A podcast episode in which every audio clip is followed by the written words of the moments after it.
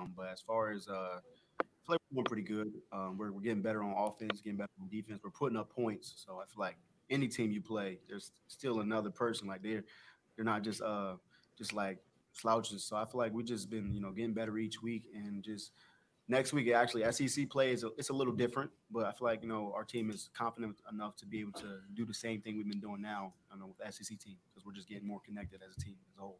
Mm-hmm. All right. Welcome in to the GamecockScoop.com podcast, the official podcast of GamecockScoop.com. Definitely go check out um, the website. There are plenty of articles already reviewing the game. But this morning, uh, myself, Caleb Alexander, and Alan Cole are going to break down the 50 to 10 win for the Gamecocks over SC State. You just heard Marshawn Lloyd kind of saying uh, that these last two weeks they obviously were playing inferior opponents, but that he feels like they figured out some stuff that they can take into the rest of the schedule. And we're going to kind of discuss whether or not that's true. Alan, actually, I forgot, I didn't tell you, we're going to do three hours uh, breaking down SC State. We're going to give the people what they want. uh, we're doing, um, we're doing X's and O's on Tonka Hemingway's two point conversion, right? Yeah, well, actually, I think I'm hoping if if Perry doesn't do it, I'm going to do it. Um, we are going to have a film breakdown of Tonka Hemingway's two-point conversion on the it. website this week. Um, I loved it. Is probably my favorite play last night. yeah, so that's two straight weeks that they've scored on out of that swinging gate formation. Yep. You guys don't know what that is, basically every time they line up for an extra point, they line up in kind of a weird configuration where you have um, like four guys um, over the center. And uh, Tonka Hemingway was the furthest guy back. He took a direct snap last night for two point conversion. And then you have the rest of the line set up to the left side. And last week, um, Travion Kenyon was kind of like off the line behind that wall that's set up over on the left side. And they just toss it out to him. Usually, normal uh, extra point, they'll set up that swinging gate, the defense lines up to it, and then they pull it back, pull it back. Um, into uh, normal field goal formation and just kick the extra point. But sometimes uh, if the defense doesn't line up right, or you know maybe they just decide that they're going to go for it no matter what uh, happens. I am interested to hear from Pete Lembo if they just saw something specific there with the the Tonka thing. Um, but yeah, if you get a if you get a defense that doesn't line up the right way, you get a numbers advantage. Then you can either toss it out there or take it up the middle like Tonka did last night, which that's basically what happened, right? They had three um, yeah. blockers against three defenders, and you're like, all right, well, even if one of these defenders gets free, you're not that's tackling. My thing, though. That's my thing, though. Like, even if you don't have the numbers advantage, it's Tonka Hemingway. Like, who's gonna? It's Tonka Hemingway with two yards in front of him to get. Like, this is not like a fourth and ten run. Like, who's gonna bring him down? It's yeah, pretty high percentage play.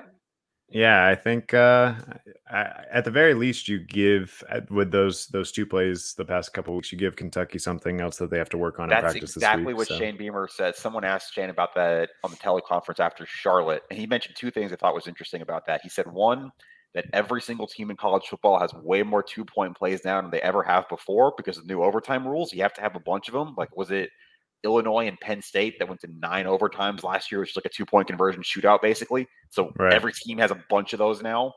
And the second thing he said was exactly that. That they, they do that stuff because now other, other teams have to prepare for it. And if you're spending time preparing for extra point defense, it's less time you can spend on something else. No doubt. Um, all right. As fun as it would be to continue to talk about talk. the Tonka Hemingway two point conversion, we could go for 15 more minutes on it. Uh, let's talk some some broader strokes from the game. So, like I said, South Carolina wins 50 to 10 on kind of a short week. We mentioned on the podcast on Wednesday that they only really had two days of practice um, preparing for this one. We also talked about how they might um, sort of test their vertical passing game a little bit, which we did see um, in this one a little bit more than uh, against Charlotte. And they still ran the ball well too, right? Average six yards per carry. Um, pretty good defensive showing, you know, a little up and down. They got beat by the quarterback run every now and then. I wrote about that in my rapid reaction, which you can see on gamecockscoop.com. But overall, uh, much better on third down. Um, SC State only went one of 11 on third down. So, uh, yeah, what, what do you want to talk about? Which direction you want to go first? I think you've got to start with them coming out and making an emphasis to throw the football. Um, we said on Wednesday that almost anything they would be able to do in this game was going to work, just given the size advantage and the talent advantage. I don't think that's any secret, but they wanted to throw the ball. Like they came out on the first drive, there was the bubble screen, and then there was a deep post to Xavier Legette, which of course that did not work. That ended up being intercepted off off his hands. Um, but even second drive, they ran a counter to Marshall on the first play, and then after that, they kind of went back to the air a little bit um, before they ended up having a punt. Um, that was a clear design. I guess you're seeing the uh, the Legette pick if you're watching our YouTube video now. Um, that was a clear design to throw the ball early, to throw the ball often, to get Spencer more comfortable in the passing game. We saw, I think, 11 different receivers caught a pass last night, um, and six caught at least two. Um, that was, if you want to look at it as building offense, last week was the run build week. This week was the pass build week. And now, ideally, if you're Marcus Satterfield, you can kind of mix it all back together for a return to SEC play next Saturday. Yeah, I mean, I think the what I put in the um the rapid reaction basically was that the stat line or the box score sort of lies um, about Spencer Rattler's performance. I thought he had his best game of the season. Um, he didn't really make any mistakes. The two interceptions bounced off of Xavier Legette's hands. Um, both would have been big plays. One was a deep shot on the first drive that, if you go back and watch that one, it was super fluky. I mean, uh, he catches it or tried to catch it on the ground, popped it up. It went off of two defenders, and then yeah, uh, ultimately an interception. And the second one was they were going into scores like a third and fifteen, and he hit Xavier Legette in the hand right beyond the sticks. Would have been a first and goal, and it just went right through his hands uh, for another interception. So I thought uh, Rattler really looked like he was in command of the offense throughout the whole night. Um, something that we talked about both in in text and just I think we've mentioned on the podcast a little bit is he was struggling early in the season to step up in the pocket. He was kind of backpedaling, throwing off his back foot, whatever. But throughout the night, uh, he stepped up in the pocket, ran the ball, tucked the ball, and ran it a couple times for to keep some drives going. Scored a touchdown uh, that way. And he also stepped up and found receivers downfield. He he threw a touchdown pass to Austin Stogner with a nice step up in the pocket that he kind of just like threaded in there. So I, I think you have to be encouraged by Rattler's performance. It was also really windy last night. Yes. So um, a couple of those deep balls kind of hung in the air a little bit longer than they maybe would have normally, but still gave this guy a chance. I mean, Jalen Brooks went up for one that resulted in about a 50 yard catch, I think. Um, 54, yep. Yeah. And that one maybe wasn't the most perfect pass, but you gave Jalen Brooks, who has proven that he can win one on one battles, a chance at it, and he went and got it. He went and got it. There was a really nice like layer to throw over a defender to Jaheim Bell on the sideline. Um, I think that was in the second quarter, but I might be wrong. Maybe the third. Um, but yeah, you're right. It was windy. It was weird. It was kind of a gray day. Um, I mean, it wasn't like oppressive passing conditions, but it still made things a little bit tougher than they have been in the other games this year. Um, but no, he looked comfortable. He looked like we've talked about identity a lot. We've talked about getting comfortable. That's kind of what I wrote about last night um, in my longer piece. I just wrote about these guys starting to get more chemistry, get timing. That first touchdown to Marshawn Lloyd, the screen pass was a very just. He said he just had to trust that Marshawn would be there because Marshawn was kind of fighting through three defenders there. Um, but Marshawn made a play, got around his got around his men, plural, got to the ball and scored a touchdown. Um, I, it looks comfortable. That's regardless of opponent. I think that's your biggest positive if you're a Carolina fan. It just looks like he's comfortable now. Yeah, the red zone offense looked a little bit better as well. They had, uh, what was it? Over the last two games, I think eight opportunities scored, or no, this, just this game, eight opportunities scored seven touchdowns in it. Does that sound right? Mm-hmm. I think that is. Yeah. Um, they kick, and yeah, they didn't kick a field goal last night.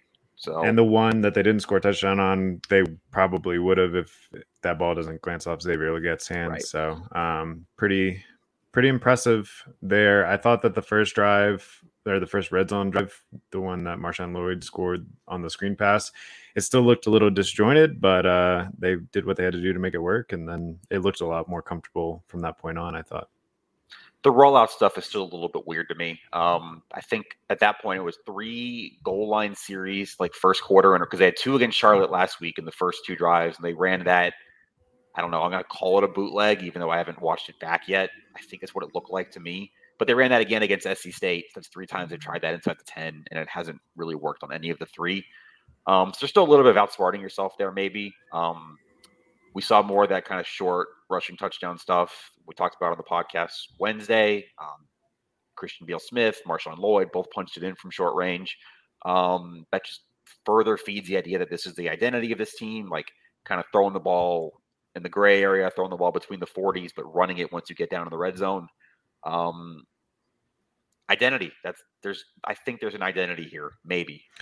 Yeah, we. I mean, we were texting earlier, and obviously the uh, schedule is going to get a lot more difficult going forward. You got a top ten Kentucky team that you have to go on the road to next week. I mean, we'll see if they're still top ten after this weekend's matchup with Ole Miss. Um, but either way, I mean, a, sol- a very solid Kentucky team that's already won on the road in the swamp this this season. Um, and I think the offense at least knows what it wants to try to do. That doesn't mean that they're necessarily going to be successful all the time, but um, for the first time, I would say in like two years, I kind of feel like I know what the offense is trying to do, and that's going to be establish the run. Um, you know, get your playmakers out in space with some screens, some some flat passes, um, and then take some deep shots. And I think you know that that was effective last night. It was it was effective the past two weeks, really, when they when they wanted to do that. Yeah, and Beamer praised the perimeter blocking again last night. Um, I understand it's easier to move the defensive back um, or the linebacker from SC State and Charlotte than it is to move the defensive back or the linebacker from Kentucky or A&M or Clemson or whoever else they're going to play. I get that. Um, still moved well. Still were able to get the ball in the perimeter. Jalen Brooks to Antwane Wells on the bubble screens. Um, yeah, still not as much Josh Vann. You could tell he's just itching to get something going. He's badly trying on those punt returns. He muffed one. He almost took the other one back, but you could tell he really wants it. Didn't see as much of Corey Rucker last night, although he did have snaps in the fourth quarter with Luke Doty again. Um, I still think there's pieces here. We didn't even see, at least compared to the last three games, that much of Juju McDowell last night. It felt like, uh, but he's still in the mix too. Yeah, um, I thought the offensive line played pretty well. One quick note on that, by the way, if you didn't catch, like right before the game started, uh, you guys got a note in the press box that Greg Adkins is stepping away from the team, uh, at least temporarily. It sounded like from Beamer's uh, comments after the game that it's it's a short term thing, at least as far as we understand it right now. Uh, Lonnie Teasley, who is a offensive a- analyst, sort of has taken that interim offensive line coach role, um, and they looked pretty good last night. Any other information on Adkins that I didn't mention? Um, it was there's a couple of things, just that he did miss some time last year in the middle of the year. Um, obviously his kids on the team, Nate Adkins. Um, it sounds like they've kind of rallied around him a little bit. We saw a lot more of Nate Adkins on the field last night in general, but it does sound like they've kind of rallied around him in general as a team. Um, and Beamer did speak very highly of Lonnie Teasley. He said that he was a um, O line coach at North Carolina Central before he came to South Carolina. He said he knows, you know, he, he's just saying that, you know, he actually made a thing that, like, I hope nobody takes him because we want to keep this guy around here. So, and, you know, there's questions you could ask about Greg Adkins. that not going to do that here. He's on the, we'll call it, downward slope of his career, just age wise. He's been doing this a long time. He, he's I got a story coming later, kind of about his early coaching, but kind of like he was at Marshall in the early '90s. Like he's been coaching 30 years. He's, uh, you know, his kid's not going to be on the team next year. Um, you know, maybe he would have been back next year. Maybe he wouldn't have been. But obviously, we just hope he's safe. He's healthy. His family's doing okay. That his kid's doing okay. Um, that's kind of the priority. And whatever Lonnie Teasley does with the offensive line just kind of comes after that. Yeah, definitely. Um, really quick, just want to give credit. Uh, if you were watching our YouTube page, we were showing the highlights of South Carolina State, South Carolina. Um, there aren't official highlights out yet because that was its first thing the next morning. So Brady College TV on uh, YouTube, that's who posted that. So just want to make sure that he gets the credit for that. Um, but yeah, so uh, it'll be interesting to see if he comes back this season. But like you said, maybe uh, he's nearing retirement age, especially if health uh, concerns keep cropping up. We don't know any specifics about what's going on. They did describe it as minor health issue. So, um, you know, hope, obviously, number one priority there is just get healthy yeah, and right. uh, you know, him and his family sort of rally around that, and South Carolina figure it out on the football field. You know, um, as far as players and um, people that missed some time or are injured, uh, pretty much everyone was back this week except for Dylan Wonnum. I mean, other than people that were out for the season. Um, but within the game, I saw that Boogie Huntley went down in the first quarter, didn't come back after that. Any injury updates you can give us? So there's a few. Um, Boogie Huntley, you're right. That's the that's the big one. That's obviously a starter a defensive tackle. Um, he didn't even have his helmet back on after the first quarter. It looked like there was like I don't even know what you'd call it, tape on his on his wrists, maybe. Um, there was something on his leg too. Um, I've heard a few different things. Um, obviously, we're not going to get an official word. This is this is college football. There's no injury report like the NFL. Um, but I think he was in sweats on the sideline in the second half. I will just have to monitor that this week. Um, Devonni Reed went out of the game too. Shane Beamer said he could have come back in the game if they needed him to. He, I did see him wearing his helmet on the sideline. Uh, Tre Jones, same deal. Got banged up, didn't look too serious. Um, I think that. Oh, and David Spaulding was in uniform. He went through full practice. He did not play, or not full practice, but full warm ups. Um, I didn't see him on the field last night. Sounds like they wanted to just give that one more week, but he looked full go at least in warm ups. And Stone Blanton did play last night. That was the other questionable. He was on the field. All right. Well, we'll have to see how how that plays out. I mean, obviously, if Boogie Huntley can't go next week, that's going to be a big loss. Although um, we talked about how Tonka Hemingway played pretty well last night. Nick Barrett had a big fourth down stop. Um, still going to see some MJ Webb and TJ Sanders. So they're a little bit deeper there than they were at say Edge, which is um, still, you know, definitely sort of figuring it out. Although um, one of the things that I've noticed the last couple weeks that they sort of have gotten right on defense is putting Bam Martin Scott um, out there at sort of outside linebacker. I mean, like we said last week, sometimes he's even played nickel, uh, but he's been um, out on the perimeter, really playing very well over the last couple weeks, and hopefully that's something that he can continue to carry into SEC play. Yeah, I, try not to use the Clemson comparison on this podcast, but the only guy I can think of really does that role the way Bam Martin Scott's doing it is Isaiah Simmons, who's now he, you know, he's a linebacker and safety at Clemson. He was a top ten pick in the NFL draft. He's doing the same thing for the Arizona Cardinals now. That's the closest comparison I can think of. Um, just someone. I'm not saying Bam Martin Scott's going to be a top ten pick in the in the NFL draft, but a guy who kind of plays linebacker and nickel and a little bit of safety, just kind of slaps all of the defense, and he's good in space. That's one thing you see. He's good at kind of checking his man and at the line of scrimmage. He's obviously got an interception last night, almost scored, almost brought it back. Stick got down at the two. He had another one that was off his hands that could have been a pick as well. He seems to have good spatial awareness on defense, which I guess probably comes from playing in so many different spots and understanding the whole field. Yeah, I was going to say, uh, as we were previewing this game, we talked about him a little bit and how that seemed to be working really since the Georgia game, um, mostly in the run game. And I kind of was like, oh, but he's not a true DB. And then, of course, he gets an interception last night and almost returns right. it for a touchdown. Um, speaking of interceptions, so South Carolina got three interceptions last night to go with their three interceptions against Charlotte. Have Six total interceptions over this two game stretch, and they've scored 35 points um, directly following those interceptions. So scored on five touchdowns on five of those six possessions following. Um, we talked early in the season. I mean, last year they led the SEC in turnovers. They were they were number one in, in the SEC, um, and then they only had one through the first three weeks of the season, and that was in the very first game against Georgia State. So it seems like you know maybe it's just luck swinging back the other way. Maybe it's the quality of opponent, but it does seem like um, that emphasis in turnovers is starting to pay off these last couple weeks and maybe that's something that they can maybe not rely on because it's a very inconsistent metric but if that's something that they can use uh they, they could definitely use going through the sec schedule to sort of cover up some of the other deficiencies and depth issues on the defense. Here yeah what i would say about that is and i understand you can't put it all on one person as talented as he is Cam Cam Smith has played wire to wire in three games this year, and those are the only three they forced a turnover in. Like he missed a half at Arkansas, he missed all of Georgia. Those are the two they didn't force a turnover. I know he himself only has one of those seven interceptions, but his presence on the field, he changes the calculus for the other the opposing offense. Obviously, that is a first round draft pick. Just talking a second ago about BMS, but Cam Smith is a legitimate first round corner slash nickel. Um, and him just being on the field, I think does open a lot of things for everyone else around him.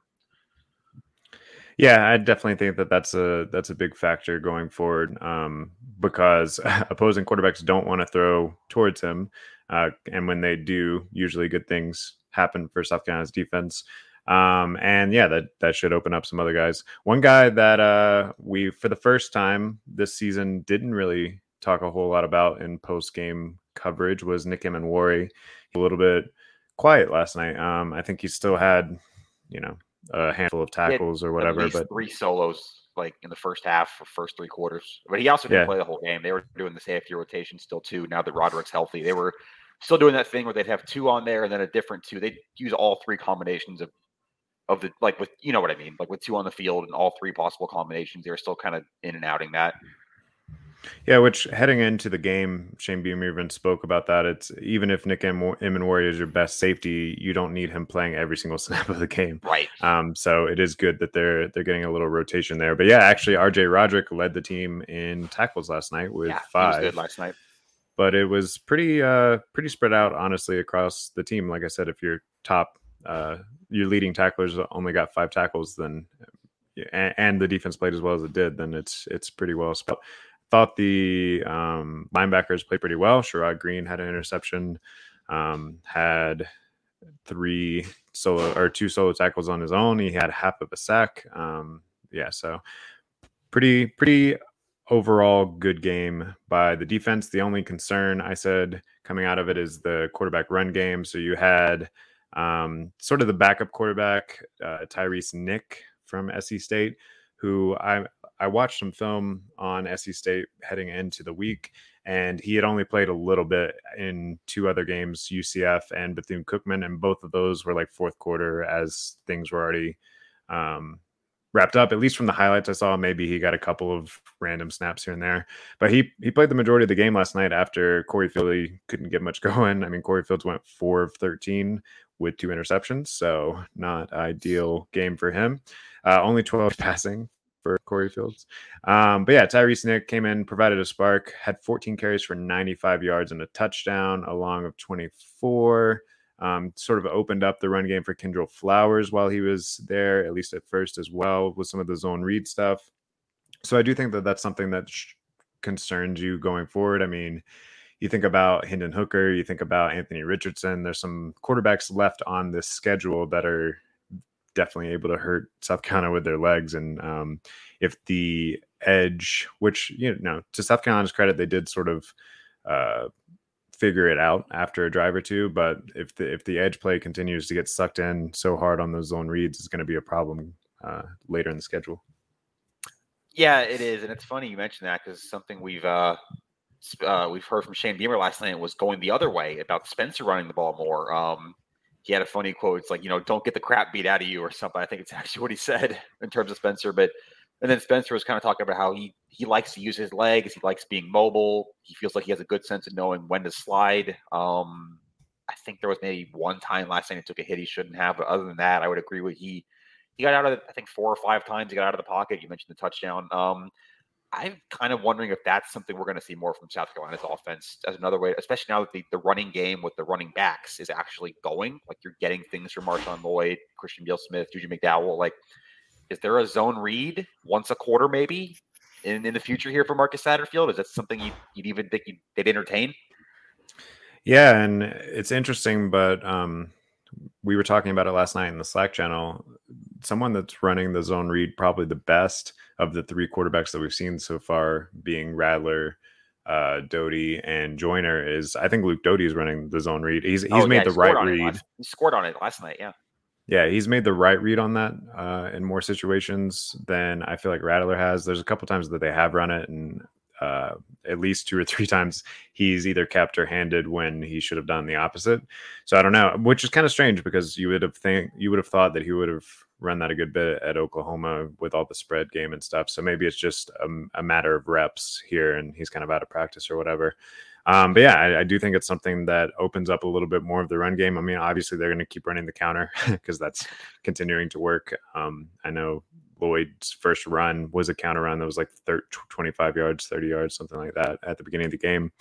Um, but yeah, I, I, do think that that's an element that Um, you know, Spencer Rattler is not going to be the fastest guy on the team, win a foot race like that or anything, but he's mobile enough and um, he even kind of trucked over a few guys last night, which maybe he that's does. what Beamer was talking about. Is like, hey, maybe like Beamer's don't like, do that. Don't do that. Yeah.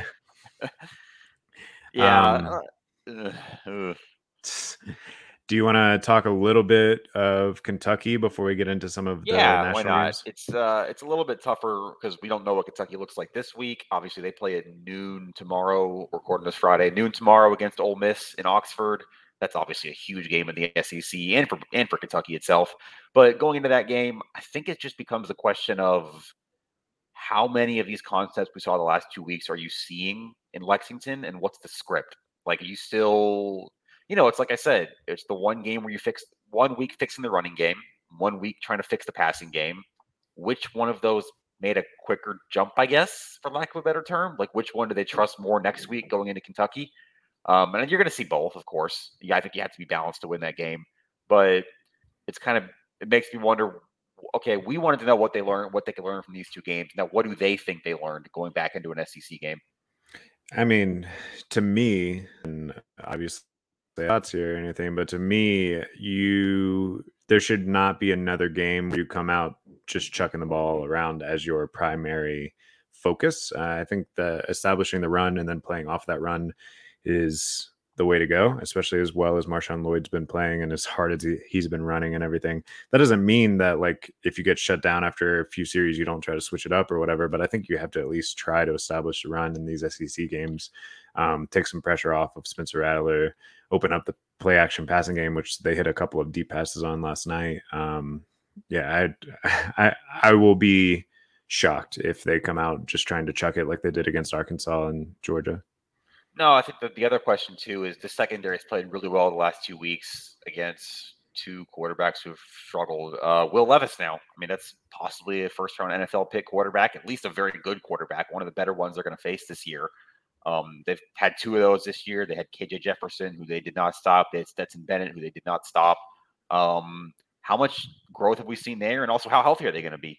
Because if Kentucky's going to have Chris Rodriguez back too, he's making a season debut tomorrow off his four game suspension if South Carolina's down Boogie Huntley and there's more running lanes, I guess, because you're probably still going to run away from, run away from Zacch Pickens anyway if you're Kentucky. But if there's more gaps, they Beamer mentioned a couple run fills they struggled with last night. Um, this might be a ground and pound Kentucky game, depending on how much they want to get Chris Rodriguez back involved right away.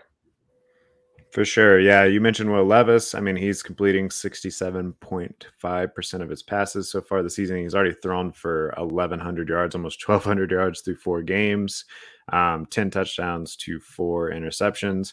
Kavosiey Smokes look good at running back, but like you said, um, they're getting even more help there. And then Tayvion Robinson, while maybe not quite as twitchy as Wan'Dale was last year, um, he's been very serviceable. He's got uh, he's averaging 17.5 yards a catch. He's got a couple touchdowns. Um, you got Dane Key, who's also in that same range with three more touchdowns. So the, the wide receiver room is playing pretty well. This is an offense that I think is definitely going to put some stress on South Carolina's defense.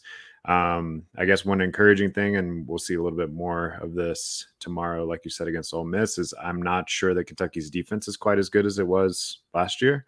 Um, but it's still I mean, they did a pretty good job against uh, Florida, which I mean, granted, if you can shut down Anthony Robert, Robinson running Richardson. the ball, he's Richardson. You're right, uh, running the ball, then he's not.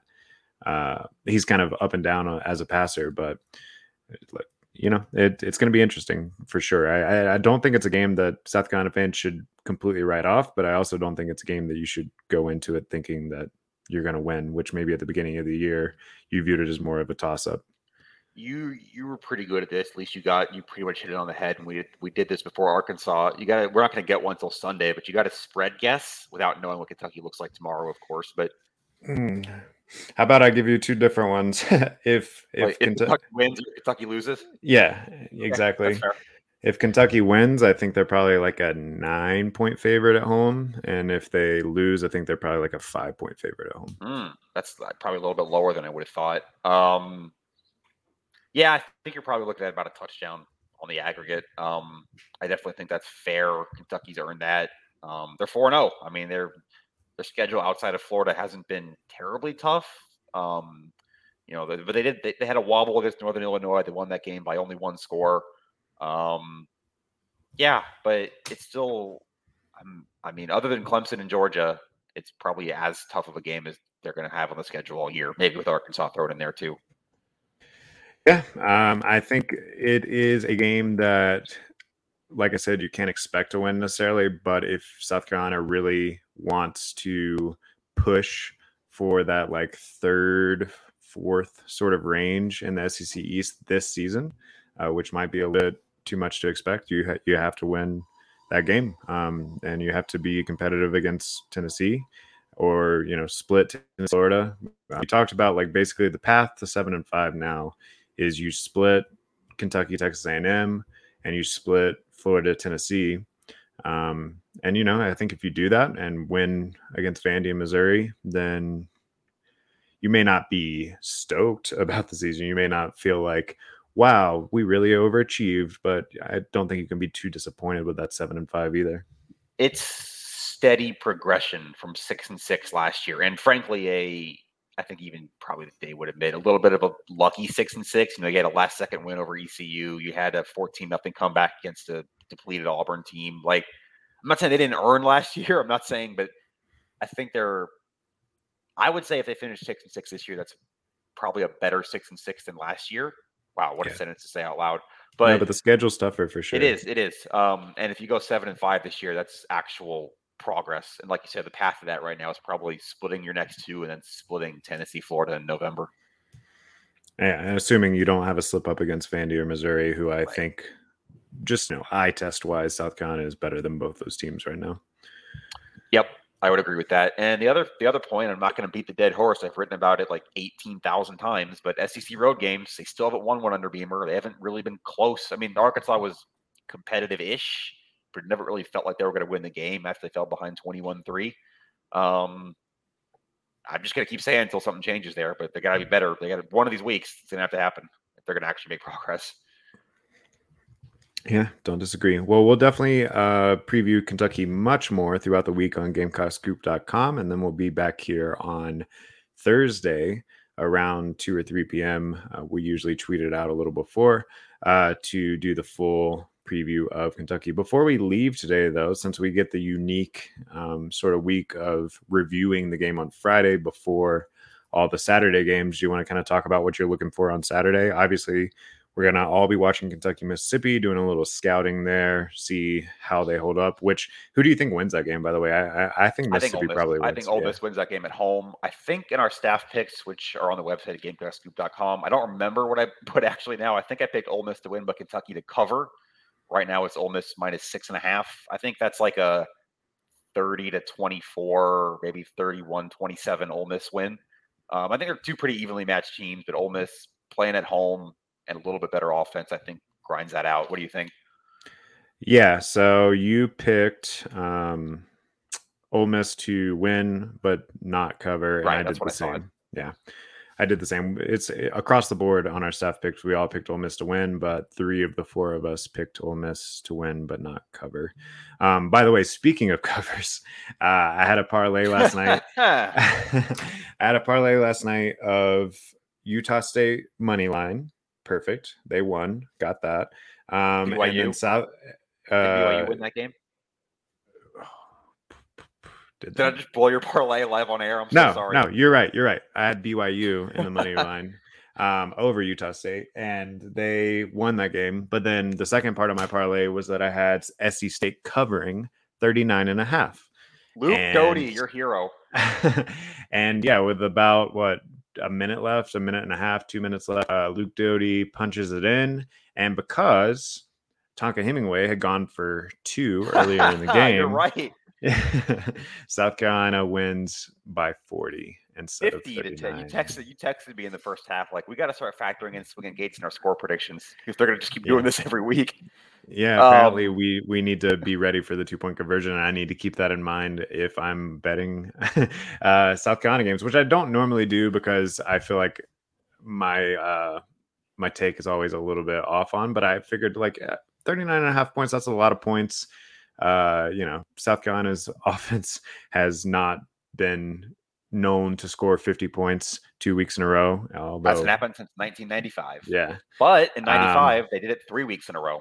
So Hey, watch out. so here we go.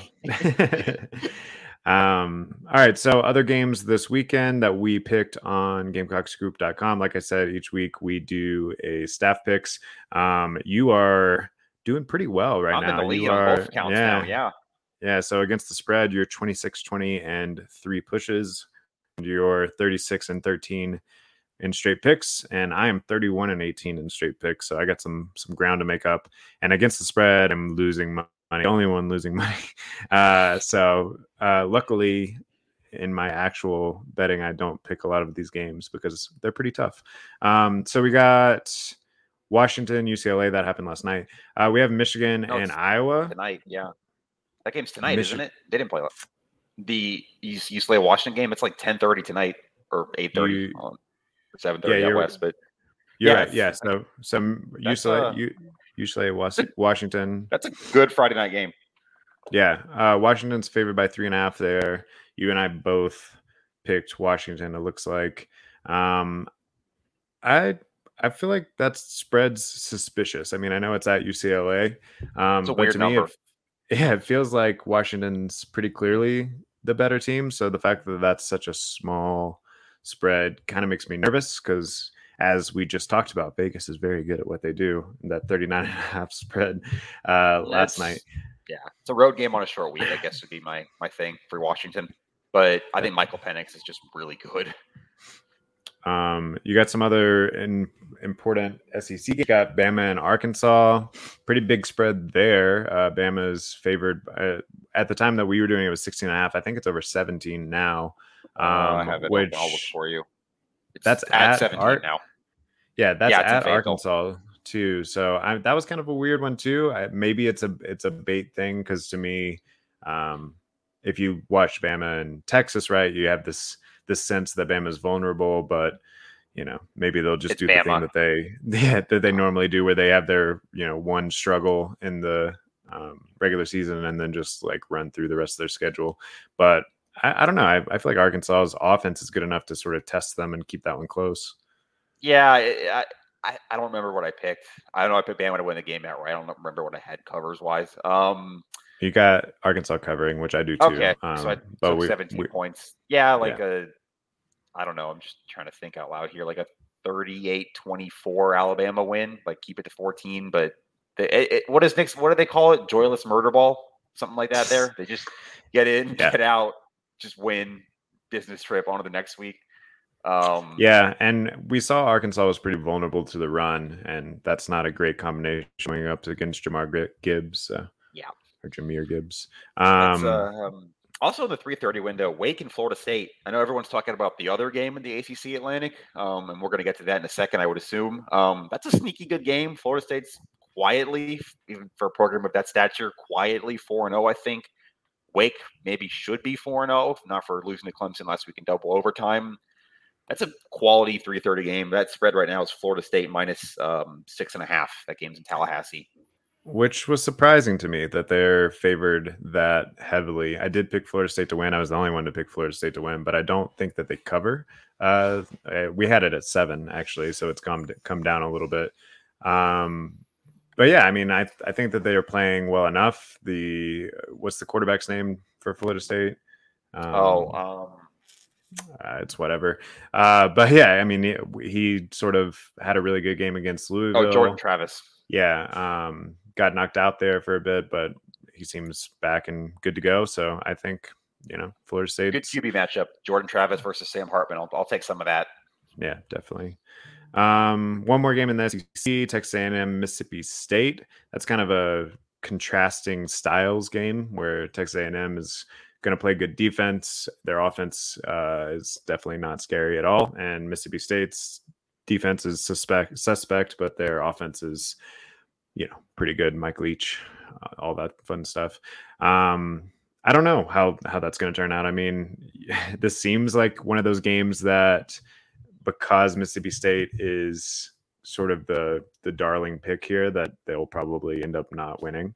Um, I feel like Mike Leach wins the games that you're not expecting him to show up Right. in, and then the games that they are favored in, don't go as well. So that'll be interesting. Coin toss game. Um, I don't know if you have the look ahead factor for A and M at all, considering the well, let's just call it what it is. What's going to be even with their loss to App State? What is oh, we got a comment play calling coming around, starting to find an identity. I would agree with that for South Carolina. Uh, thanks for joining. I didn't catch your name there, but thanks for uh, joining that, us. Um, that Gamecock guy. Yeah. I just, okay. I just I just saw that it got posted like four minutes ago. Um, but yeah, uh, the play calling. I agree. We we talked about that earlier in the show. If you didn't catch that, go back and and listen. But definitely some identity coming around for the game. Yeah, offense. we were talking about about kind of the play calling in different parts of the field. We had a longer conversation about that um, Wednesday. If you want to go back and listen to that, um, thanks for chiming in. Um, where we're, we're talking um, Texas A&M, A&M, yeah. Um, I was saying, I mean, if there's a look ahead thing, because let's face it, even with the lost App State, probably the most hyped game of the entire college football regular season's next Saturday. Um, Alabama, Texas A&M after Saban and Jimbo's whole let's call it spat in the offseason. Let's go with let's go with that. Um, either way, I don't know if there's a look ahead for A and M, but if they can uh, if they can get Tuscaloosa at four and one and still undefeated in the conference, um, interesting. That could be an interesting week next week. Yeah, definitely. And then, of course, the game that is probably most relevant to Gamecock fans on Saturday, and and really a lot of the country is going to be paying attention as well.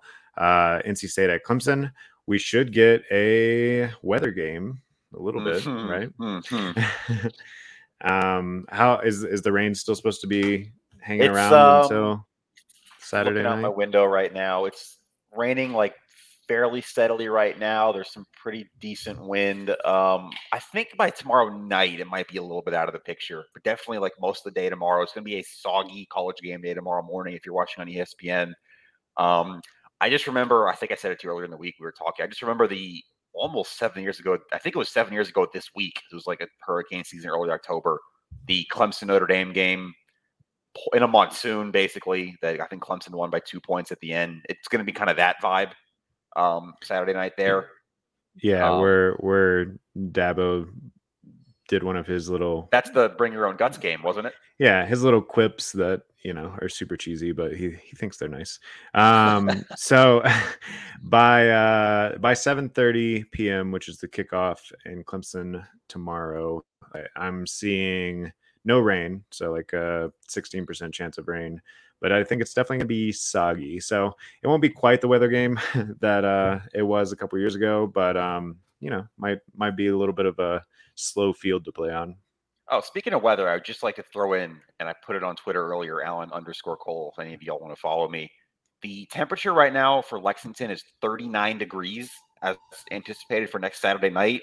It's eight days from now. That can change. That's a low. That's not like a projected. That's like a worst case. It gets cold, but it's still probably going to be in like the 40s, maybe the low 50s next Saturday night. That's um I don't know what you want to do with that, but it's there. That's it's that's I that's ideal football weather if you ask me. I would agree. I love it. I don't. I, I love it when know. it's a little crisp like that. I don't know if the press box in Lexington's open air or not. I've never been there. I should maybe pack a jacket this week. Um, we'll see. Um, but on the weather, and then getting back to Clemson, NC State, I just can't pick good things to happen to NC State in any sport till I see it. I feel like they're just like I don't know. I don't want to use the word curse. I don't believe in that, but whether it's the baseball team getting a COVID outbreak in Omaha, the women's basketball team losing the first ever double overtime Elite Eight game last year, the football team's perpetual close but no like is a good is are the sports gods going to let NC State have one here? Like, do we actually think that's going to happen? Yeah, I mean, Clemson definitely has looked vulnerable so far this season in a way that they haven't. Well, maybe it's kind of similar to last year, although um, DJU had his best game of his career last week. So we'll see if that carries over into this week. Um, I did pick NC State, but that was more of a pragmatic approach because, like I said, in the overall pick 'em, I'm a little bit behind. Yeah. So I'm trying to find some places that you guys picked uh, differently than I did. So yeah, I did pick NC State, but if I'm being really realistic, if you had to make me put money on it or something, I'd probably pick Clemson. But I do think it's gonna be close. Maybe they don't cover that six and a half point spread or whatever it is now. That's what it was at the beginning of the week. Um, I'm looking forward to watching that game. And yeah, that's the beautiful thing about um, South Carolina rescheduling this game, not maybe, you know, abundance of caution, you know, all those sorts of things. I think really the, the main thing is that resources that they use on game day in Columbia are going to be needed down on the coast this weekend. So um, I think overall a good move. But one of the things is now you already got your win under your belt if you're a South Carolina fan, and you get to just watch college football on Saturday and enjoy it. And it's a really good weekend to watch it. I mean, there's tons of top 25 matchups. What is it, six or seven? Um, one Something of the most like in, a, in, several years, I think. The important thing is they're staggered. Like it's not all you're trying to watch six games at the same time in one window. You've got Ole Miss, Kentucky, and Michigan, Iowa. We didn't mention that. That's sneaky. Teams kind of have problems at Kinnick sometimes, but that's in the noon window. You go to the 3:30 window. That's where you get your Arkansas, Bama. That's where you get your Florida State, Wake, uh, Baylor, Oklahoma State. That's a top 20 matchup we didn't even mention. You've got 4 0 Kansas playing Iowa State in the 3:30 window. Shout out to your Kansas friend. Um, and, then, and, then, in the night window, you've got obviously Clemson, NC State.